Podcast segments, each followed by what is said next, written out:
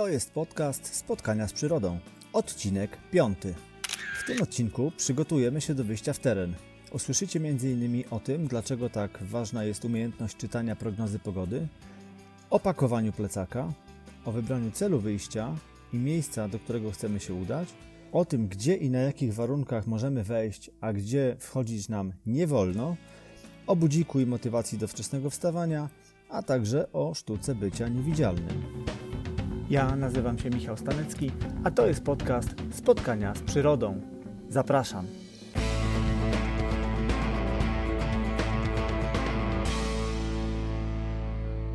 Kalendarz przyrodnika, czyli co w trawie piszczy. W ptasim świecie nadal duży ruch. Przyleciały m.in. piecuszki, świstunki leśne, muchołówki żałobne, słowiki, kukułki, błotniaki łąkowe. Nadal lecą siewki, Stale obecne są bataliony, są też kwokacze, sieweczki, dolatują rycyki, brodźce śniade, wysypało łęczakami. Teraz tych, tych e, ptaków pojawiło się naprawdę sporo.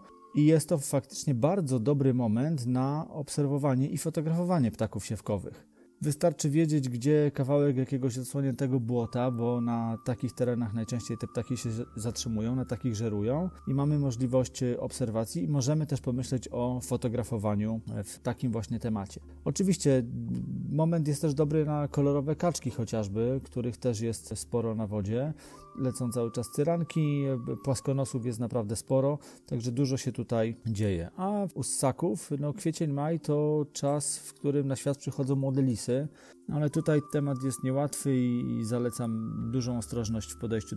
Generalnie operowanie gdzieś przy norach, przy, przy dziuprach w okresie lęgowym, no to są tematy, powiedziałbym, dyskusyjne, więc tutaj raczej prosiłbym o e, powściągliwość. E, wracając do przelotu siewkowców tak jak mówię, jest to dobry moment, żeby, żeby fotografować te ptaki. Przygotowując się do nagrania tego odcinka, dostałem powiadomienie, że Michał Ludwiczak, fotograf, którego poznaliście w trzecim odcinku tego podcastu, był właśnie na sesji na błocie i fotografował ptaki siewkowe. Postanowiłem więc zapytać go o ten plener i o to, co powiedział mi Michał. Cześć Michale. Cześć Michale. To jest odcinek, w którym mówię moim słuchaczom o tym, że jest teraz fajny czas na obserwowanie i fotografowanie ptaków siewkowych, które cały czas lecą, trwa migracja i faktycznie jest, jest ich dużo. Można je y, tam, gdzie kawałek błota, w zasadzie można gdzieś ich szukać i można je znaleźć. Lecą cały czas bataliony, dolatują do nich kolejne gatunki. No teraz sypnęło łęczakami i rzucił mi się w oczy wpis na Twoim blogu, w którym dzielisz się y, swoją, swoimi jakby doświadczeniem z krótkiej sesji, którą świeżutko co dopiero y, odbyłeś. Możesz powiedzieć moim słuchaczom, co ciekawego widać i słychać na błotach? Pewnie, chętnie. Kilka dni temu udało mi się wygospodarować jeden świcik y, nie za długi właśnie na wycieczkę na, na takie błoto, dość znane, niedaleko, niedaleko Łodzi. I podczas leżakowania i fotografowania udało się kilka gatunków e, siewek zobaczyć. Tutaj między innymi, tak jak wspomniałeś, właśnie łęczaki, bataliony, był też piskliwiec, latały czajki. No poza tym dość y, dużo dzieje się też w szerszym planie, gdzieś tam dalej na wodzie, gdzie widać czy to jakieś gatunki kaczek, czy widać gęsi przelatujące, są też żurawie już w sporej ilości więc jest naprawdę na to popatrzeć. Czyli możesz potwierdzić z własnego terenowego doświadczenia, że jeżeli ktoś e, chciałby teraz e, zmierzyć się z tematem e, ptaków, no generalnie wodnobłotnych, tych wszystkich brodzących, to gdzieś tam na, na, na błoto warto się wybrać i, i tych ptaków poszukać, przymierzyć się do takiej, do takiej sesji. Zdecydowanie tak i wcale nie musi to być jakieś tam bardzo duże błoto. Wystarczy poszukać jakiegoś stawu z lekko spuszczoną wodą, bo też widać koledzy, którzy w takich miejscach fotografują bardzo dużo ciekawych gatunków ostatnio zaobserwowali, więc, więc warto po prostu próbować. Bardzo Ci dziękuję za tą krótką relację. Dzięki.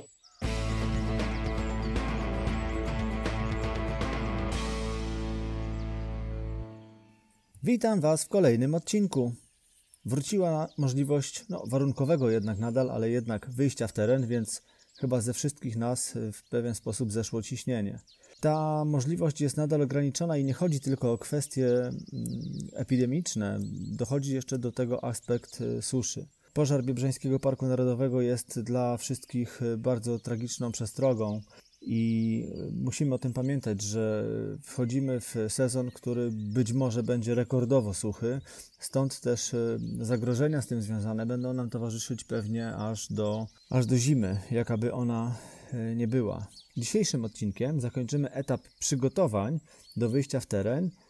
Opowiem Wam o tym, jak się do niego przygotować, z jednej z poprzednich części podcastu wiecie już, jakie mamy kategorie w fotografii przyrodniczej i z zastosowaniem jakich technik fotografowania mogą się one wiązać. Teraz przechodzimy krok dalej. Skoro możemy wyjść z domu, to musimy przygotować się już bezpośrednio do wyjścia w plener. Te przygotowania podzieliłem na kilka modułów i opowiem Wam o nich kolejno.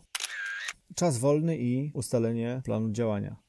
No, jeśli będziecie wiedzieć, że szykuje Wam się trochę wolnego czasu, na przykład w któryś z weekendowych poranków, no to można pomyśleć o, o plenerze. Wszystko jedno, czy będzie to bliski lokalny spacer, czy będzie to jakaś e, wyprawa poza, gdzieś dalej poza miasto. No, trzeba odpowiedzieć sobie na kluczowe pytanie, gdzie jechać, dokąd jechać. I tutaj wchodzimy w taki pierwszy etap y, przygotowań. Te, e, te etapy będą dwa, bo część czynności powinno się wykonać dzień wcześniej, a. Resztę już w tym przypadku, jeżeli myślimy o porannym wyjeździe, no to właśnie rano, już w dniu akcji. Zacznijmy od tego, co należy zrobić dzień wcześniej. Przede wszystkim musimy określić cel swojego wyjazdu i określić miejsce, środowisko, w jakie chcemy jechać, fotografować. W zależności od tego, co wybierzemy, będzie to miało wpływ na to, w jaki sposób będziemy się przygotowywać, w jaki sposób będziemy się pakować, jakiego sprzętu będziemy potrzebować. Jeżeli będziecie wybierać się do lasu, wiadomo, że las oferuje tutaj fajną, fajne możliwości fotografowania, bo mogą to być zarówno zdjęcia krajobrazowe, możemy fotografować ssaki, ptaki leśne, mogą to być zdjęcia makro, roślin, grzybów, owadów. Tu bez względu na cel, jeżeli wiemy, że będziemy wchodzić w środowisko leśne, e, trzeba pomyśleć o długich spodniach, i długich rękawach, raczej bez względu na porę roku i panującą temperaturę, a z racji tego, że możemy gdzieś przedzierać się przez y, zarośla, przez y, nie wiem, pokrzywy, tego typu historie i nie będzie y, przyjemnie w krótkich ciuchach. Dodatkowa sprawa to owady, insekty, chociażby komary. No tutaj też możemy mieć trochę ułatwione zadanie, jeżeli będziemy mieli ręce, nogi zakryte. W zależności od pory roku i sytuacji potrzebne mogą być wyższe buty albo nawet kalosze, jeżeli udajemy się gdzieś w teren podmokły. No, niestety teraz tych terenów będzie coraz mniej z racji tak suchego sezonu. Natomiast y, jeżeli faktycznie będziemy udawać się w takie miejsca, to te kalosze będą nieodzowne. Y, jeżeli ma to być taki e, fotograficzny spacer, no to też powinniśmy się chociaż leciutko zamaskować, czyli przygotować sobie ciuchy w stanowanych kolorach, wiadomo, że z dominacją jakiegoś brązowego, zielonego, ewentualnie jakieś lekkie maskowanie. Pamiętajmy o nakryciu głowy i pamiętajmy o rękawiczkach. Cały czas mówię o tych rękawiczkach bardziej w kontekście maskowania dłoni niż z uwagi na temperaturę. Jeżeli będziemy szli na łąki, Oczywiście to może być też tak, że będziemy tutaj łączyć te środowiska, bo przejdziemy przez łąkę, żeby dojść do lasu, albo z lasu wyjdziemy na łąkę, albo łąką dojdziemy do rzeki, więc tutaj to wszystko będzie się przeplatać. Ale jeżeli idziemy fotografować na łąkę, to pamiętajmy, że zwłaszcza rano y, na tej łące będzie mokro, bo będzie na niej rosa. Stąd też y, kalosze ale dla, dla tych, którzy planują tam trochę więcej przejść i spędzić czasu, być może nawet lekkie wodoodporne spodnie. W popularnym sklepie turystycznym można kupić za naprawdę nie, niewielkie pieniądze takie spodnie talionowe, które można zwinąć. One są wodoodporne. Można je zgnieść do, do wielkości, która niemalże mieści się w zaciśniętej pięści, więc można je gdzieś upchnąć do plecaka i być przygotowanym na taki wariant. Nałożenie tych spodni na swoje spodnie i jakby nasunięcie ich na kalosze załatwia nam sprawę e, wilgoci, przynajmniej od pasa, od pasa w dół, a tu jesteśmy zdecydowanie najbardziej bardziej na nią narażeni. Czasami fotografowie makro idący na łąkę zabierają ze sobą albo kawałek takiej pianki, pochodzącej na przykład z karimaty, która będzie izolować, na której można przyklęknąć i nie wychłodzić sobie kolan od y, zimnej, mokrej ziemi, no i właśnie nie, nie przemoczyć kolan. Niektórzy korzystają z nakolanników, to też jest, są takie, y, są takie nakolanniki chociażby do prac w ogrodzie, które też wiem, że przez niektórych makrofotografów są są użytkowane.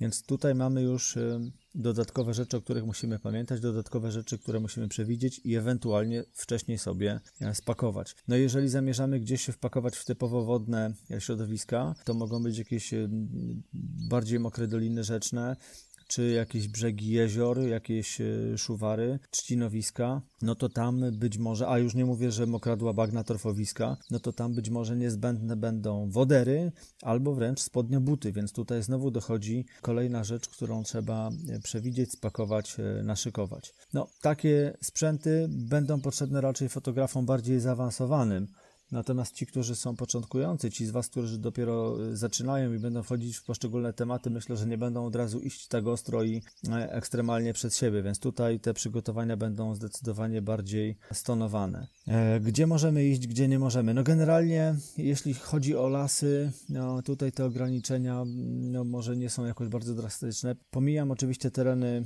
parków narodowych i rezerwatów, rezerwatów przyrody. Obowiązują nas tutaj przepisy ustawy o ochronie przyrody i musimy wiedzieć, że w parkach narodowych czy rezerwatach możemy generalnie poruszać się po ścieżkach, wyznaczonych szlakach i na tej zasadzie fotografować, niemalże w takim trybie turystycznym. Natomiast jeżeli ktoś chciałby, potrzebowałby schodzić ze szlaków, gdzieś tam się zagłębiać i e, oddawać tej fotografii poza tymi typowymi e, udostępnionymi ścieżkami, no to należy generalnie wystąpić o pozwolenie na tego typu aktywność. Nie tylko w parkach narodowych, gdzie występujemy do dyrekcji, ale również na terenie rezerwatów. Wcześniej trzeba skontaktować się z, i złożyć wniosek o takie pozwolenie e, w RDOŚ-u, czyli Regionalnej Dyrekcji Ochrony Środowiska, motywując jakiego typu działania będziemy tam wykonywać i dopiero po uzyskaniu takiego zezwolenia możemy wkroczyć i działać na obszarze takiego rezerwatu, więc tutaj te obostrzenia się e, mogą pojawić. Jeśli chodzi o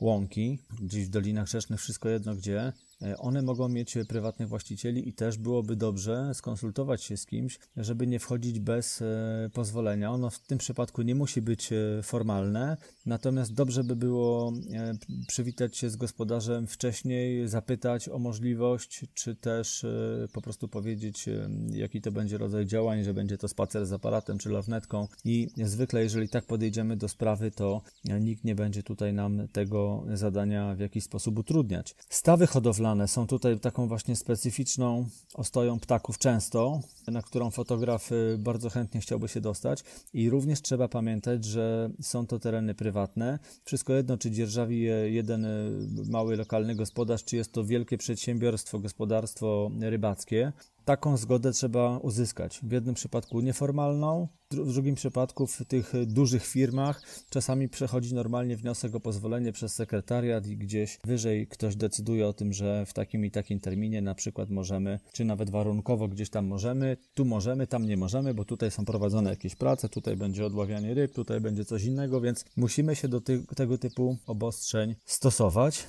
I o tym bezwzględnie należy pamiętać. Z tymi stawami hodowlanymi to bywa jeszcze tak, że są one eksploatowane lub są, stają się z czasem takimi, nazwałbym to nieużytkami, ale one wtedy wracają jakby do natury. Zdziczałe, zarośnięte i naprawdę potrafią być fantastycznymi ostojami y, zwierząt, y, no, głównie ptaków. Mogą te zależności być tutaj jakieś y, łączone, to znaczy część stawów może być eksploatowana, część nie.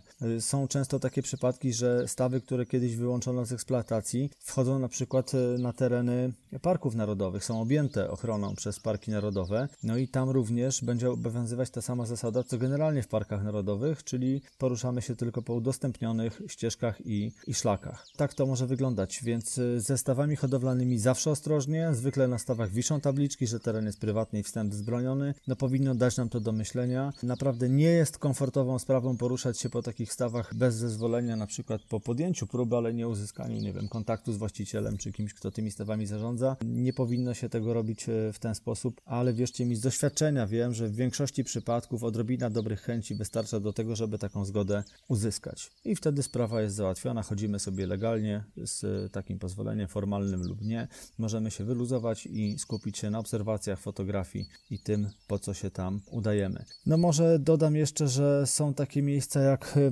obszary polowań, czy prac leśnych. I tutaj no, zdecydowanie, znaczy z jednej strony wiadomo, że tam, gdzie słychać pracujące piły czy ciężki sprzęt w lesie, no fotograf czy obserwator przyrody nie będzie się pchał. Inną sprawą są polowania czy jakieś tereny, na których możemy stykać się z myśliwymi. Oni generalnie raczej są niechętni e, fotografom, poza niektórymi wyjątkami. Już nie mówię o czasie polowań, gdzie raczej restrykcyjnie będziemy wyproszeni z takiego obszaru. I też z doświadczenia wiem, że można by z nimi dyskutować, można by czasami prosić o różnego rodzaju podstawy prawne, e, jak to jest, że oni mogą, mają prawo nas z takiego miejsca wyprosić. Wiem z doświadczenia, że najczęściej jest to po prostu stracony czas i niepotrzebne emocje. Mamy zawalony poranek, wstaliśmy w środku nocy, zadaliśmy sobie trud, przyjechaliśmy gdzieś na miejsce i teraz wchodząc w niepotrzebne dyskusje, popsujemy sobie nerwy, stracimy ten czas, lepiej się zawinąć stamtąd, zrobić krok w tył i e, po prostu udać się w inne, w inne miejsce. Może jeszcze coś z tego, z tego pleneru uda się wyciągnąć, trochę czasu uda się uratować. Być może niektórzy z Was się ze mną nie zgodzą, będą zdania, że trzeba dyskutować, walczyć i przekonywać. No tutaj już y, każdy ma do tego pewnie y, inne podejście. Ja mówię Wam o tym, jaka jest moja opinia. Kolejną ważną rzeczą, którą musimy brać pod uwagę planując wypad fotograficzny, jest prognoza pogody. I to w pierwszej kolejności warto taką prognozę sprawdzić i to w takim w miarę wiarygodnym źródle. W zależności od tego, czy prognozowane będzie bezchmurne niebo, pełne słońce, czy też chmury, dynamika, jakiś deszcz albo nawet burza, czy rano będzie rosa, mgła, no, to będzie w znaczący sposób wpływać na plany naszych naszych działań. Pamiętajcie, to oczywiście jest takie wyświechtane powiedzenie, ale pamiętajcie, że naprawdę nie ma złej pogody, to tylko my możemy się do niej nie dostosować. A dzisiaj naprawdę przy dostępie różnego rodzaju ciuchów i, i, środków, które możemy gdzieś tam zastosować, jesteśmy zabezpieczeni. My, jako fotografowie, jest zabezpieczony nasz e, sprzęt, e, możemy śmiało działać. W czasie czasami tak zwanej trudnej, dynamicznej pogody powstają naprawdę niecodzienne kadry, fantastyczne zdjęcia. E, warto jest nie uciekać, nie unikać takiej pogody. Ja znam fotografów, pomijam kwestie bezpieczeństwa, którzy wręcz gonią gdzieś tam za burzą, bo, bo burzowe chmury i dynamika chociażby światła gdzieś tam słońce na chwilę spod tej chmury wychodzi, niebo granatowe, czy innym razem jakieś purpurowe. Dzieją się cuda i naprawdę można wtedy uzyskać no, niesamowite, niesamowite kadry. Więc y, nie ma złej pogody, my musimy być przygotowani, dostosowani i wtedy wszystko jest ok. Rekomendacje. Dzisiaj chcę Wam polecić e, kilka aplikacji do, do pogody i tak jak e, wspominałem już wcześniej w tej części czy w module, który dotyczył sprawdzania prognozy, sprawdzania pogody, chyba taką najczęściej e, obecnie używaną i dość popularną aplikacją wśród generalnie przyrodników i ludzi, którzy, którzy ruszają w teren jest aplikacja ICM Meteo to taka numeryczna prognoza pogody opracowana przez mądrych ludzi z Uniwersytetu Warszawskiego, która zawiera e, prognozy w formie wykresów. Te najbardziej sprawdzalne, te najlepiej sprawdzalne to prognozy krótkoterminowe do 48 godzin. One są aktualizowane w tym serwisie co 6 godzin. W kolejnych okienkach możecie e, obserwować, odczytywać e, temperaturę, temperaturę, zachmurzenie, opady, wiatr, mgłę, rosę i tym podobne. Jest legenda do, do tej aplikacji, jest objaśnienie co jak czytać. Ona na pierwszy rzut oka może wyglądać dość e, no, nie, nieprzyjaźnie z racji tego, że trzeba rozpracować wykresy, ale kiedy to zrobicie, e, wszystko będzie jasne, proste, a, a naprawdę prognoza jest e, fajna i ma dosyć dobrą sprawdzalność.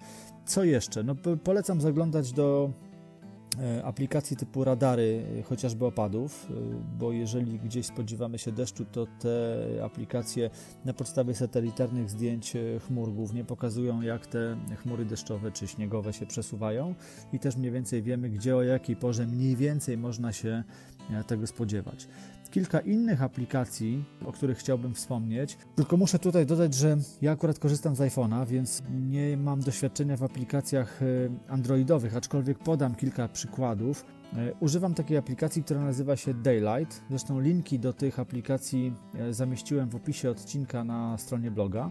Aplikacja Daylight to bardzo prosta aplikacja, która pokazuje godzinę wschodu i zachodu słońca, ale także godzinę rozpoczęcia brzasku i, i zmroku. Czyli mówimy tutaj o porze, kiedy zaczyna się robić widno przed wschodem słońca, potem jest pora wschodu słońca, potem mamy porę zachodu słońca i znowu czas zmierzchu, zmroku. Czyli czasu, który jest tak naprawdę pomiędzy zachodem słońca a, a zapadnięciem ciemności. To są bardzo przydatne informacje dla każdego, kto planuje wyjście w teren.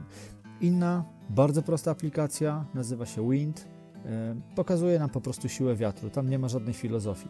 Ta siła wiatru też będzie dość istotna, bo chociażby fotograf, który planuje iść e, na łąkę, fotografować e, owady czy rośliny, no przy dość silnym wietrze ciężko będzie uzyskać dobre efekty takich zdjęć, bo po prostu wszystko będzie rozchwiane, rozkołysane, rozdmuchane wiatrem. Inna aplikacja, Magic Hour, pokazuje nam optymalny czas na zdjęcia, czyli odlicza czas do rozpoczęcia najbliższej złotej godziny. Czyli e, zależy od tego, w jakim my jesteśmy momencie dnia, będzie odliczać czas do wieczornych złotych godzin czy złotej godziny. Z czasem pewnie będziecie to wszystko wiedzieć z własnego doświadczenia. No, nie ma tutaj jakiejś specjalnej filozofii. Natomiast e, jeżeli ktoś e, miałby się teraz nad tym zastanawiać, to może sobie w taką aplikację spojrzeć i z niej właśnie tego typu informacje wyczyta. To chyba te najważniejsze, o których e, chciałbym wspomnieć, które sygnalizuję i tak jak mówię, załączam do nich linki. E, staram się tam pod, podlinkować zarówno wersję e, na iPhone'a, jak i na smartfony, które korzystają z systemu Android. Tych androidowych nie miałem jak przetestować, wydaje mi się, że to mniej więcej jest to albo coś bardzo zbliżonego do tych, których używam, także spróbujcie sami. Jest jeszcze taki serwis internetowy, który nazywa się Infometeo.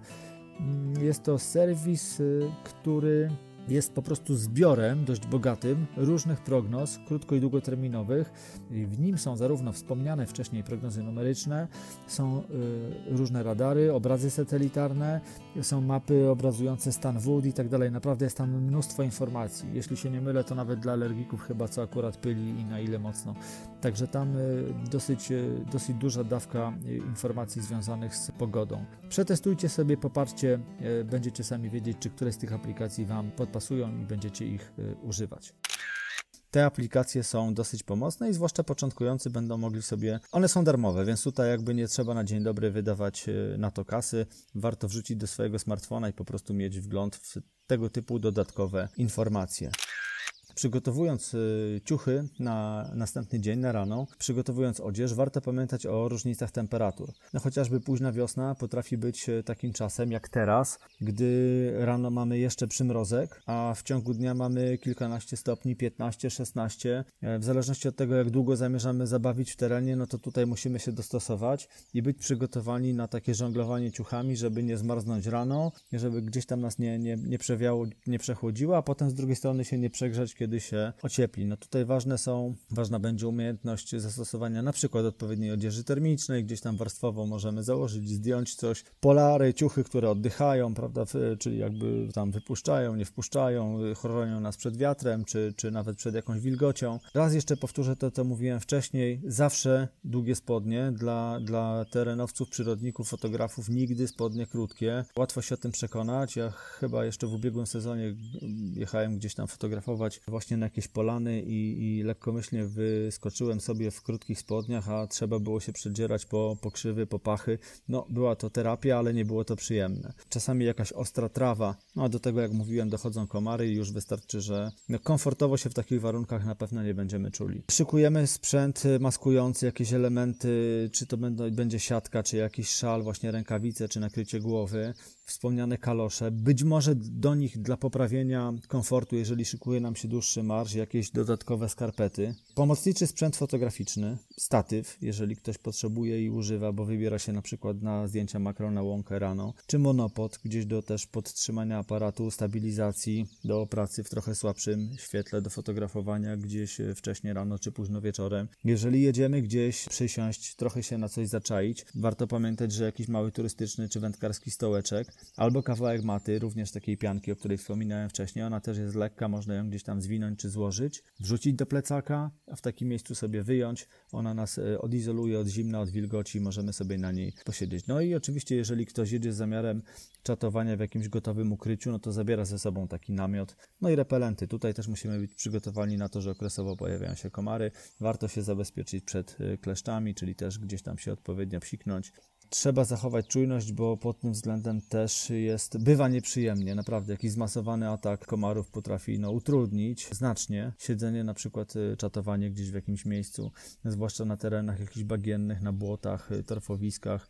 No, potrafi okresowo być naprawdę wysyp tych komarów i to, i to potrafi być dużą upierdliwością dla fotografa. Także tu trzeba się będzie wykazywać cierpliwością, ale można sobie trochę to życie ułatwić, stosując odpowiednie środki. Teraz już są do wyboru, to naprawdę nie musi być jakaś poważna chemia, to są, to są coraz częściej jakieś środki naturalne, które też się dosyć dobrze sprawdzają. Przygotowanie sprzętu. Cały czas jesteśmy przy tych czynnościach, które no, powinno się mimo wszystko wykonać dzień wcześniej czy, czy wieczór wcześniej przed planowanym wypadem fotograficznym. Przygotowanie sprzętu, naładowanie baterii do aparatu, przygotowanie, sformatowanie karty i umieszczenie tego sprzętu w aparacie, czyli i baterii, i karty. Nie ma naprawdę nic gorszego, a takie rzeczy się zdarzają i to myślę, że czasami nawet doświadczonym fotografom. Jeżeli nie wypracujemy sobie takiej żelaznej procedury, a można tutaj posługiwać się nawet jakąś prostą checklistą, gdzie sobie odhaczymy pewne rzeczy, które powinniśmy po kolei zrobić, przygotowując się do wyjazdu, chociażby pakowanie sprzętu, to takie niewłożenie zawczasu baterii czy karty, czyli włożenie karty na przykład do pokrowca na karty i zamknięcie jej w plecaku, to samo z baterią, i zapominamy o tym następnego dnia, gdzieś podekscytowani wychodzimy w teren, zdarza się pierwsza sytuacja już potencjalnie fajna do fotografii, wyjmujemy aparat, podnosimy do oka, okazuje się, że no niestety nie ma w środku karty, czy nie ma w środku akumulatora, tracimy szansę, rozgrzebujemy plecak, wyciągamy, ładujemy i już jesteśmy na dzień dobry na straconej pozycji, więc nic nas to nie kosztuje, zróbmy to wcześniej, przygotujmy, wrzućmy i miejmy po prostu święty spokój, sprzęt jest zabezpieczony. Warto naładować telefon, bo jeżeli przyda się jakaś konieczność zajrzenia do nawigacji, do mapy w terenie, telefon musi być naładowany. Jeżeli używamy czołówki, latarki, zabieramy ją ze sobą. Dobrze też sprawdzić, czy baterie w tej czołówce są ok. No i cóż, pakowanie plecaka. No właśnie, plecaka czy torby? Dwie różne szkoły. Kiedy torba, kiedy plecak. Torba sprawdza się, i tu znowu opieram się na własnym doświadczeniu. Torba sprawdza się przy działaniach bardziej stacjonarnych, no na przykład przy makrofotografii. Można postawić ją w jednym miejscu, na łące i operując gdzieś w pobliżu dookoła, szukać swoich tematów, obiektów, fotografować. W każdej chwili mamy komfort podejścia, nie musimy jej nosić na ramieniu, ona sobie może spokojnie stać. Oczywiście podobną funkcję będą miały odpowiednio otwierane plecaki. Gdy planujemy fotografować z ukrycia, również taka otwarta torba daje nam łatwy dostęp do zawartości, czy to będzie obiektyw do wymiany, czy to będzie jakaś dodatkowa bateria, którą potrzebujemy sięgnąć, czy będzie to chociażby kanapka, którą gdzieś tam w, ciszy chcemy skonsumować. Po ciemku łatwiej nam, a zwykle w czatowni, w namiocie mamy półmrok albo ciemność, łatwiej nam w takiej torbie będzie gmerać. Chodzi też o to, żeby nie narobić hałasu i to też jest rzecz e, istotna. Plecak natomiast jest e, niezastąpiony podczas fotograficznych wędrówek. Czy to jakichś krótszych, gdzie musimy ciężki sprzęt donieść na miejsce, w którym będziemy działać, no ale przede wszystkim na długich fotograficznych spacerach i jakichś długich wędrówkach. Już nie mówię o eskapadach typu góry, bo tam to już są warunki niemalże ekstremalne i naprawdę musimy rozsądnie ten plecak e, spakować, rozważając każdy jeden klamot, który do niego włożymy, bo chodzi o to, żeby Mm, waga, którą docelowo osiągniemy, no nie przekraczała naszych możliwości gdzieś właśnie na dystansie długiej wędrówki, żeby nas to nie, nie zamęczyło, nie dobiło po wielogodzinnym marszu. Swoją drogą o wyprawach fotograficznych w góry będzie osobny odcinek i będzie osobny gość, który wprowadzi Was w temat, ale wszystko w swoim czasie. Wracamy do do pakowania plecaka.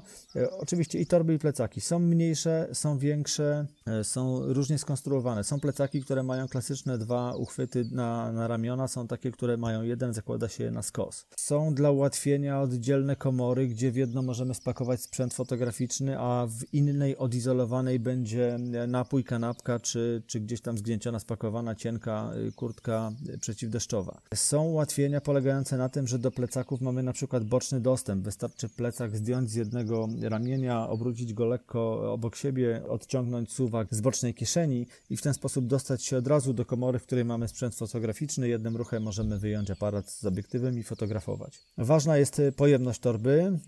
W torbie plecaki fotograficzne są zwykle w środku konfigurowalne, to znaczy to fotograf decyduje o tym, jak poustawia przegródki, które gdzieś tam są wtykane na rzepy i konfiguruje te przestrzenie odpowiednio do posiadanego sprzętu. Tu więcej miejsca na jakiś obiektyw, tutaj tutaj włoży aparat z obiektywem, a gdzieś jeszcze z boku jakieś inne e, przydatne gadżety. E, torby i plecaki mają zwykle, przynajmniej te dedykowane dla fotografii, mają zwykle też e, odpowiednie funkcje ochronne. Jeżeli wkładamy tam aparat i obiektyw, no to nie chcemy, żeby byle puknięcie gdzieś, czy jakieś energiczne postawienie, uderzenie o coś naraziło nasz sprzęt na, na szwank, więc są takie wzmocnione, miękkie przestrzenie, czy, czy inne funkcje wytłumiające w razie uderzenia, chroniące nasz sprzęt. Wreszcie sprzęt też jest najczęściej wodoodporny, albo już sam w sobie, na jakieś lżejsze deszcze, mrzawki, a w przypadku jakichś ciężkich opadów e, sprzęt fotograficzny, jak plecaki, torby, ma wyciągane takie specjalne nakładki wodoodporne, które naciągamy po prostu na torbę czy plecak i w ten sposób jesteśmy zabezpieczeni, możemy sobie z tym sprzętem dalej bezpiecznie wędrować.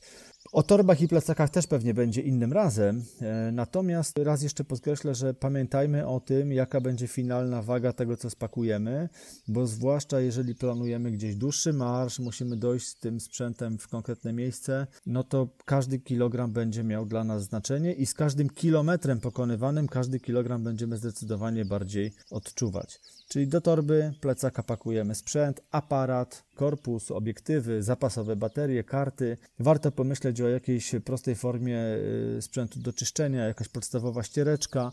Jeżeli ktoś planuje używać powerbanku czy jakiejś ładowarki USB do, do samochodu, takie rzeczy też trzeba sobie naszykować. Lornetka niezbędna, no latarka, czołówka, jeżeli gdzieś po nocy przed zmrokiem musimy się przezrzeć w miejsce czy w pobliże miejsca, w którym będziemy fotografować, to latarka czy czy właśnie wygodna czołówka, która daje nam możliwość tutaj nie zajmowania rąk, też będzie niezbędna. Mapa lub przewodnik, jeżeli potrzebujemy. No kurtka przeciwdeszczowa, a być może te spodnie wodoodporne, o których mówiłem w przypadku łąki, świtu, rosy i tak dalej. Jakaś pianka do siedzenia, czy właśnie y, stołeczek. Picie, sprawa kluczowa i w zasadzie wszystko jedno, czy mamy ciepły sezon, bo wtedy ryzyko odwodnienia musimy mieć ten y, napój ze sobą i nie plastikowa butelka typu PET od mineralnej, bo taka butelka po prostu będzie nam bardzo hałasować. Ona w miarę opróżniania będzie tam pod palcami nam się gięła, strzelała, hałasowała i to może nam e, po, pokrzyżować nasze fotograficzne plany, jeśli na przykład czatujemy, gdzieś czekamy. Inna sprawa, że no wiadomo w okresie zimowym termos. Pytanie, czy krótki dystans mamy do przebycia, czy długi? Czy termos zabierzemy ze sobą w plecaku, czy zabierzemy go w jakiejś mniejszej wersji, a większą zostawimy w samochodzie? To o tym jeszcze, o tym jeszcze za chwilę. Prowiant. No i jeśli nie kanapka, no to na pewno jakieś fajne, zdrowe przekąski typu orzechy, suszone owoce, gorzka czekolada, no to są takie rzeczy, które się doskonale sprawdzają. Tam, gdzie mamy duże zużycie energii, tam, gdzie dużo wędrujemy i, i, i po prostu tą energię wydatkujemy. Takie rzeczy trzeba ze sobą mieć. No i teraz kwestia tego, czy jeszcze jakieś osobne rzeczy przygotowujemy do zabrania i pozostawienia w samochodzie? Najczęściej tak. Może to być właśnie większy termos, czy dodatkowy termos. Będzie kluczowy w chłodne dni, kiedy wracamy już z akcji, wracamy do samochodu. Mamy dodatkową kanapkę, mamy termos ciepłej herbaty czy kawy. Nie ma nic piękniejszego. Być może w aucie warto zostawić jakieś zapasowe ciuchy na wypadek przemoczenia, zapasowe skarpety na wypadek przemoczenia. Pomyśleć, warto pomyśleć o jakimś niedużym zestawie naprawczym, kawałek sznurka, taśma typu power tape czy klej kropelka, to są takie rzeczy, które zawsze się mogą przydać. Właśnie ten zestaw do czyszczenia sprzętu optyki, no i apteczka, bo Czasem nawet jakieś drobne skaleczenie, które gdzieś tam zapaprzemy, może się stać kłopotliwe, więc dobrze mieć chociaż w jakiejś wersji mini. W samochodzie zresztą powinna być, więc generalnie apteczka w aucie też będzie rzeczą bardzo przydatną. No i w zasadzie na tym chyba w dużym skrócie, być może o czymś ważnym zapomniałem, być może coś e, pominąłem. Tutaj pewnie mnie przypunktujecie, jeżeli, jeżeli tak się stało. I w komentarzach do tego zachęcam zresztą. Możecie y, dorzucić coś od siebie, o czym ewentualnie nie powiedziałem. Teraz przejdziemy do tej części e, działań, które podejmujemy już w dniu wyjścia, w dniu wyjazdu, w dniu wyprawy. No czyli cóż, pobudka. Bardzo często e, w środku nocy, no, wszyscy ci, którzy gdzieś tam idą w teren na świt, bo faktycznie wielu fotografów, większość chyba uznaje, że ten świt jest jednak porą najbardziej e, magiczną i, i wręcz uzależniają się od tego czasu, więc e, pobudka w środku nocy.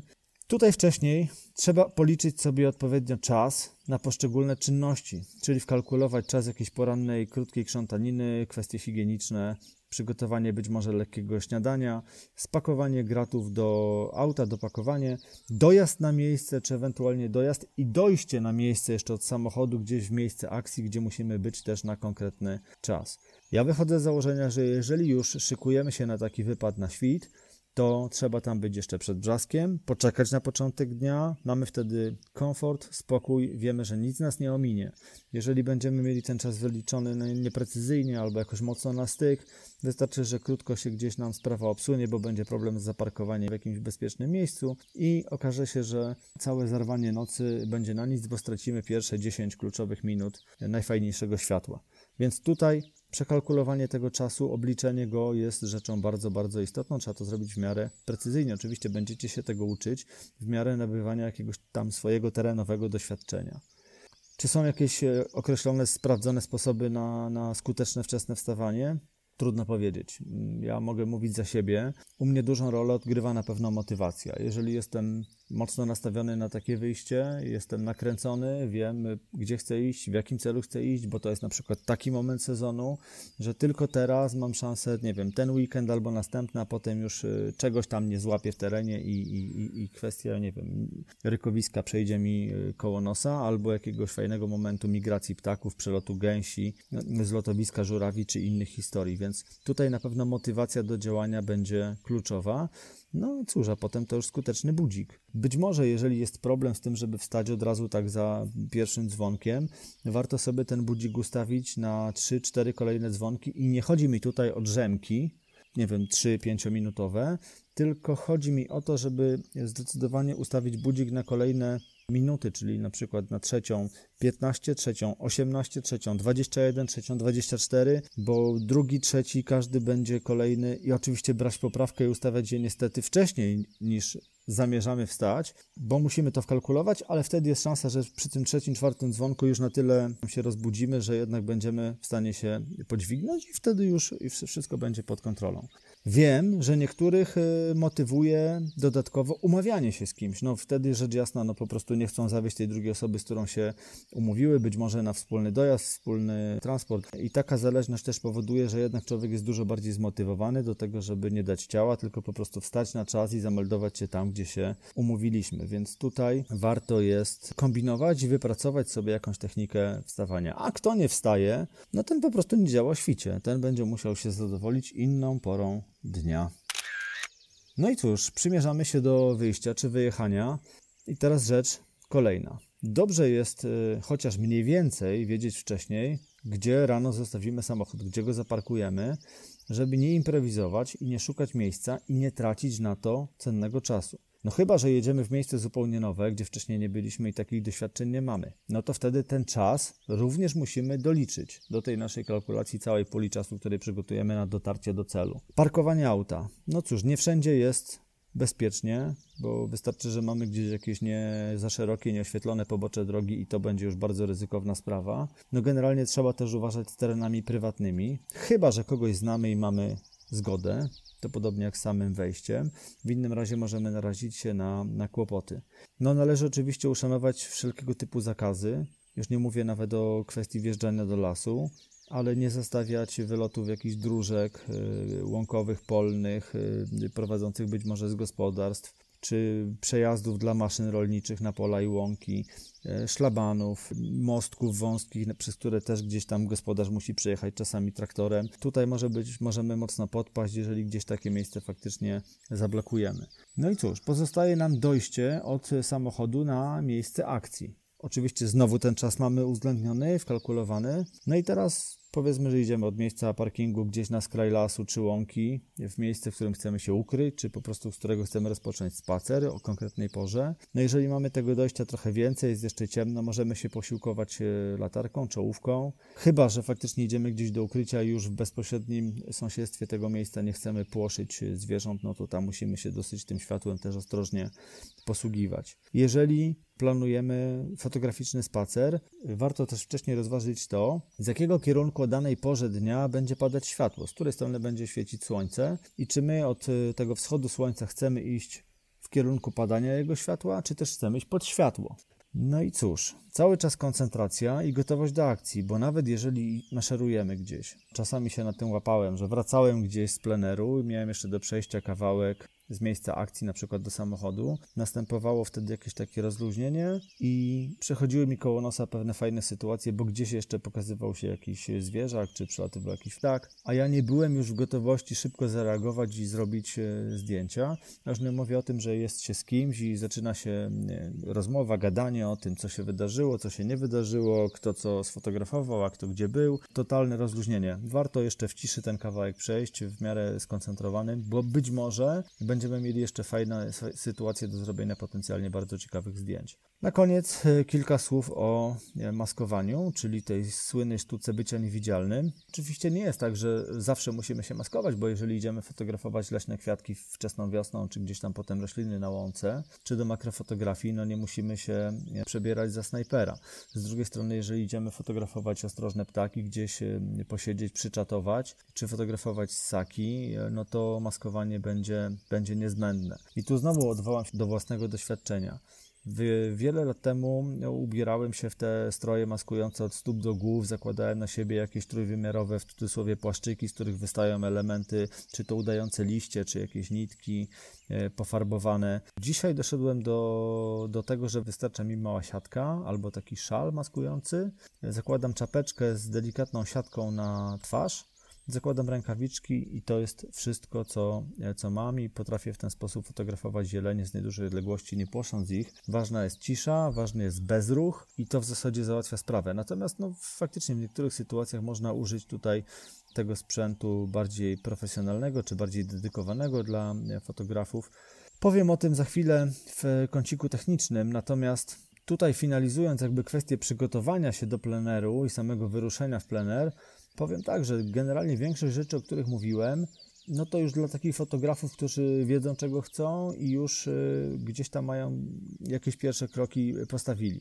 Natomiast dla kogoś, kto jest zupełnie początkujący, zupełnie od zera zaczyna, no to pewnie, że część z tych y, skomplikowanych przygotowań, o których tutaj mówiłem, ta część, y, duża część może go po prostu nie dotyczyć. Rzecz jasna, że, że ten pierwszy plener czy, czy pierwsze plenery to mogą być plenery po parku, dwie ulice dalej od miejsca zamieszkania. No nie, ma co, nie ma co wtedy przesadzać i pakować Bóg wie czego. Wystarczy po prostu spakować podstawowy swój sprzęt do małego plecaka, nastawić budzik, ubrać się i pójść na, na spacer, pójść do akcji ale już y, czasami przydadzą się kalosze, czy wspomniane nakrycie głowy, czy kurtka przeciwdeszczowa, albo właśnie jakaś przekąska, jeżeli zakładamy, że będzie to trochę dłuższa wycieczka. Więc niech każdy tutaj jakby dostosuje sobie to do, do swoich potrzeb, możliwości, umiejętności, doświadczenia. Tak to chyba można e, określić. W tych kilku punktach zawieramy sobie to przygotowanie, żeby potem już w terenie skupić się tylko na samej akcji i na e, szansach na fotografowanie. I tu znów chcę wtrącić krótką wypowiedź Michała Ludwiczaka, którego przy okazji rozmowy o sesji na błocie zapytałem o to, jak wyglądały jego przygotowania do tego właśnie wypadu w teren. Posłuchajcie, praktyka. Cześć Michał, witam Cię raz jeszcze. Cześć. Pomyślałem, że jeżeli już rozmawiamy o tym Twoim wypadzie, rozmawialiśmy o tym Twoim wypadzie na, na siewki, to jest jeszcze jeden temat, który też doskonale się wpisuje w temat dzisiejszego odcinka. Mianowicie mówię słuchaczom o tym, w jaki sposób przygotować się do wyjścia, do wyjścia z domu, do pleneru, do wyjechania w teren. Mówię między innymi o tym, jak się przygotować powiedzmy dzień wcześniej czy, czy wieczór wcześniej, o tym, jak startujemy rano i że czasami nie jest lekko, jak e, trzeba ruszyć w środku nocy, no i o tym generalnie, jak się spakować i co ze sobą zabrać. Czy na przykładzie tej e, Twojej ostatniej akcji, czyli tak naprawdę bardzo aktualna sytuacja sprzed, sprzed paru dni, e, możesz powiedzieć mniej więcej, jak, jak te przygotowania do wyjazdu wyglądały w Twoim przypadku? Nie jest to y, dla mnie żadna nowa sytuacja. Bo nie, wiem, od... rutyna, jasna sprawa. Tak, tak, rutyna, więc już pewne czynności są mocno powtarzalne i wykonuję je niemal automatycznie. E, I tak na przykład myślę, że pierwszą rzeczą, którą należy zrobić w przygotowaniach, to jest sprawdzić prognozę pogody, jaka będzie następnego dnia, jeżeli się wybieramy oczywiście następnego dnia a nie tego samego. I na podstawie tej prognozy pogody, gdzie odczytamy sobie w ogóle, czy jest warto jechać, bo może będzie takie zachmurzenie i opady deszczu, że niewiele będziemy w stanie zobaczyć. Jeżeli jest e, prognoza korzystna pod kątem widoczności i, i słońca, to również warto sprawdzić, jak wygląda temperatura i wiatr, bo fotografując gdzieś tam na otwartej przestrzeni, bardzo często wiatr jest dość dużym problemem. Potrafi nam temperaturę odczuwalną obniżyć o ładnych kilka stopni, a w tej chwili, kiedy fotografujemy nad ranem, już jest około, około zera, więc potrafi to być naprawdę bardzo nieprzyjemne. Dlatego musimy się dobrze przygotować.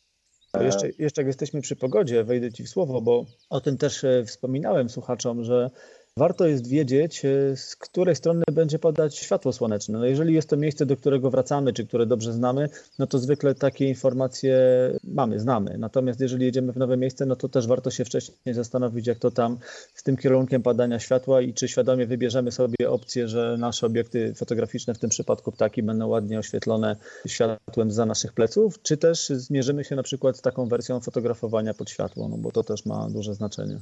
Wszystko zależy od, od warunków i często trzeba improwizować potem na miejscu, jeżeli oczywiście nie znamy danego terenu, bo na przykład o ile zdjęcia takiej lekkiej mgiełce w kontrze, czyli pod słońcem mogą wyjść całkiem ciekawe, fajne i nowatorskie, o tyle w większości przypadków zdjęcia pod słońce się, się, się nie bardzo sprawdzają, a jeżeli to tylko tuż y, przed i tuż po samym wschodzie słońca, Dlatego jeżeli chcemy zrobić zdjęcia, robić zdjęcia dłużej, to lepiej jednak wybierać ten wariant y, ze słońcem, kiedy te ptaki będą ładnie oświetlone.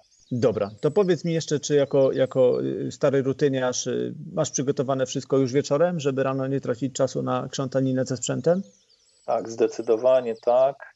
Po pierwsze przygotowuję sobie ubranie, bo tu też stawiam sobie za cel, żeby moja pobudka w środku nocy E, nie obudziła całej rodziny, więc e, wszystko jest naszykowane. E, naszykowane mam właśnie ubranie już dostosowane do pogody, jakiej się spodziewam na miejscu, nawet z lekkim nadkładem tych ciuchów, bo zawsze łatwiej się rozebrać niż ubrać potem w terenie. Jeśli chodzi o sprzęt fotograficzny, to też jest już wszystko spakowane, naszykowane, plecak, baterie naładowane, wszystko to czeka. No jak się obudzę rano, wstaję, poranna toaleta, jakaś kanapeczka czy dwie na śniadanie, herbatka czy kawa. E, leję sobie też e, do termosu jakieś właśnie herbaty albo kawy, żeby mieć, e, ale nie po to, żeby pić w trakcie fotografowania, tylko w momencie, kiedy już wyjdę z czatowni, żeby móc się jakoś tam rozgrzać. Jasne, kubek, kubek gorącej kawy, no nie ma nic lepszego. Dokładnie, nie ma nic lepszego. Natomiast jeśli chodzi o resztę sprzętu fotograficznego, takiego jak właśnie namiot, czy jakaś norka do fotografowania, mata. Norka, to masz na myśli taki namiot do leżenia po prostu. Tak, tak, zdecydowanie. Niskie, tak. długie, kładziemy się na macie, albo wchodzimy w taki namiot, albo się przykrywamy taką, taką konstrukcją i w ten sposób jesteśmy zamaskowani. Tak, pewnie o tym też będziesz e, robił jakiś odcinek, e, jak się przymaskować w danym terenie. Akurat uważam, że na błocie jest to najlepsze rozwiązanie, bo wszystko, co jest wysokie, to ptaki e, nam będzie płoszyło, a tu, kiedy wystajemy tylko delikatnie nad poziom gruntu, zdecydowanie możemy liczyć na to, że te ptaki podejdą e, bliżej. I, I przy okazji perspektywa. I przy okazji perspektywa jak najbardziej, tak. I wracając do, do tych sprzętów związanych z chowaniem się i z fotografowaniem. Wszystko to włącznie z kaloszami, które też y, zawsze, zawsze mam. Jest naszykowane w samochodzie, w bagażniku, gdzieś tam sobie czeka. A że jeżdżę często, względnie to to wszystko sobie e, czeka. I po prostu wychodzę z domu, wsiadam do samochodu, jadę na miejsce, patrzę, gdzie się y, rozłożyć, zabieram sprzęt, idę, rozkładam się, fotografuję. Już. Proszę, jakie to wszystko proste. No, można by tak powiedzieć. Po ładnych kilkunastu latach to faktycznie się wydaje dość proste, chociaż przy tym konkretnym wyjeździe, który był moim pierwszym tak naprawdę w tym roku wyjazdem na taki świt, na takie bardzo wczesno poranne fotografowanie, właśnie dużym problemem było wstanie niestety o tej czwartej czy nawet trzeciej trzydzieści, żeby się zmotywować do, do jechania w teren, ale jak to zwykle bywa, to, że umówimy się z kimś wcześniej, że pojedziemy razem, to jest chyba najlepszym motywatorem, bo, bo wiemy, że z kimś nam jest zawsze raźniej. No właśnie jako jednej z metod na, na to wstawanie skuteczne wspominałem i, i przytoczyłem taki przykład, że umówienie się z kimś jednak motywuje i nie chcemy tej drugiej osoby zawieść, zawalić akcji, więc daje nam to kopa, żeby jednak się podźwignąć. Dobra Michał, bardzo dziękuję za tę garść informacji y, takich terenowych od kuchni. Myślę, że usłyszymy się w czasie pewnie najbliższych y, tygodni i pogadamy, bo, bo jest, jest kilka spraw, o które chciałem Cię jeszcze zahaczyć. Także już, y, już zapraszam do takiej rozmowy. Będziemy w kontakcie i jeszcze raz dziękuję za dzisiaj. Dzięki. Jak widzicie, Michał z grubsza potwierdził schemat postępowania, który Wam wcześniej naświetliłem. Tak więc można go uznać za w miarę skuteczny.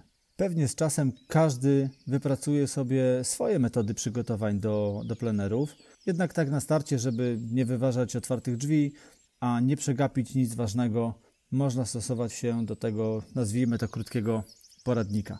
Tyle w tym temacie. Przechodzimy do dalszych zagadnień. Kącik techniczny, czyli sprzęt maskujący. Kilka y, przykładów.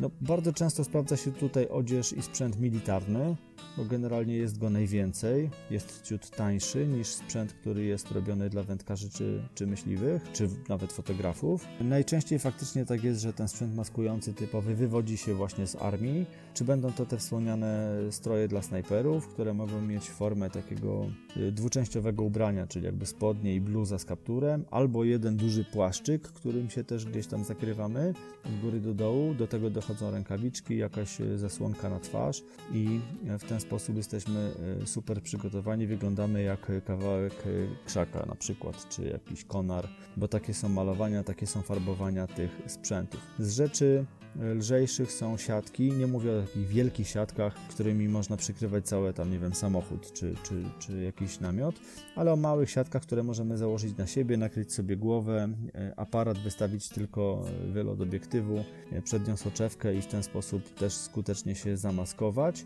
E, mogą to być same czapki z takimi firaneczkami z przodu, siatkowymi, które zasłaniają twarz, kapelusze, moskitiery czasami. Mogą to być gotowe ukrycia dedykowane od Y, większych, bardziej komfortowych namiotów, które się rozstawia i w których się w środku siedzi razem ze swoimi gadżetami, gratami, plecakiem. Wystawia też tylko przez okienko e, soczewkę obiektywu i fotografuje w ten sposób. E, mogą to być e, mniejsze takie nakładki na siedzenie, czyli mamy turystyczne krzesełko, na które jakby fotograf naciąga na siebie od tyłu do przodu taką przesłonę, za którą się chowa i też tylko przez małe okienko wystawia aparat. Są również takie namioty dla leżenia. Jeżeli ktoś ktoś chce fotografować gdzieś tam z perspektywy wody, ptaki wodno-błotne na przykład, to kładzie się na brzegu na macie pod y, takim właśnie namiotem i też jest dość skutecznie zamaskowany.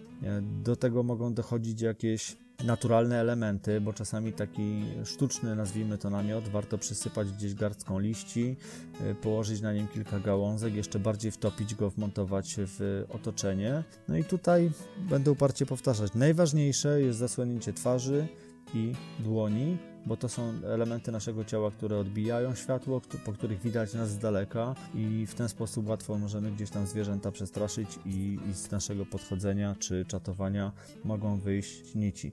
Także to są sprawy kluczowe, a zaczynając wystarczy naprawdę nieduży szal czy siatka i ona w zupełności zapewni nam takie e, podstawowe możliwości bycia, bycia niewidzialnym. I na dzisiaj to wszystko, co dla Was przygotowałem. Dziękuję za wysłuchanie tego odcinka. Czekam na Wasze uwagi. Być może będziecie w stanie uzupełnić to, co powiedziałem, czymś, o czym zapomniałem po prostu, co mi mogło umknąć. Powiem Wam też króciutko, jaki jest plan na następne odcinki. E, będą się jednak ukazywać co tydzień, nie co dwa, jak planowałem, dlatego że jest teraz taka fajna e, część sezonu, gdzie naprawdę dużo się dzieje. Potem będzie lato, gdzie stopniowo wszystko troszkę w przyrodzie zwolni, ale chciałbym teraz ten czas jeszcze wiosny wykorzystać jak najwięcej tematów poruszyć. Stąd też dzisiejszym odcinkiem kończymy okres przygotowań. W następnych odcinkach będziemy już robić zdjęcia. Będę rozmawiać z fotografami, którzy przybliżą nam podstawy fotografii, nauczymy się po prostu obsługiwać aparat, a potem dowiemy się, jak robić jeszcze lepsze zdjęcia. Taki jest e, plan na najbliższe tygodnie. Wejdziemy kolejno w odcinki e, takie warsztatowe, czyli e, spróbujemy pochylić się nad konkretnymi tematami, jak fotografować owady, jak fotografować rośliny. Za chwilę będzie czas właśnie letnich łąk. To będzie bardzo dobry moment, żeby o tym rozmawiać. Ale tematy będą się przeplatać, także raz będą tematy bardziej poradnikowe, raz takie właśnie typowo warsztatowe, terenowe, a do tego będą dochodzić jeszcze tematy poświęcone ciut innej przyrodniczej, nie zawsze fotograficznej tematyce. Mam nadzieję, że cały czas będę mieć Wasze wsparcie, że będziecie chętnie tego słuchać. Na dzisiaj tyle, raz jeszcze dziękuję i do usłyszenia niebawem. Pozdrawiam. Podcast Spotkania z Przyrodą to pierwszy w Polsce podcast poświęcony fotografii przyrodniczej. W audycji poruszam tematy ważne dla obserwatorów i fotografów przyrody. Zapraszam gości, czasem zawodowców, czasem amatorów, ale zawsze pasjonatów przyrody, specjalistów z różnych dziedzin. Jeśli jesteś miłośnikiem natury i chcesz robić coraz lepsze zdjęcia, to ten podcast jest właśnie dla Ciebie.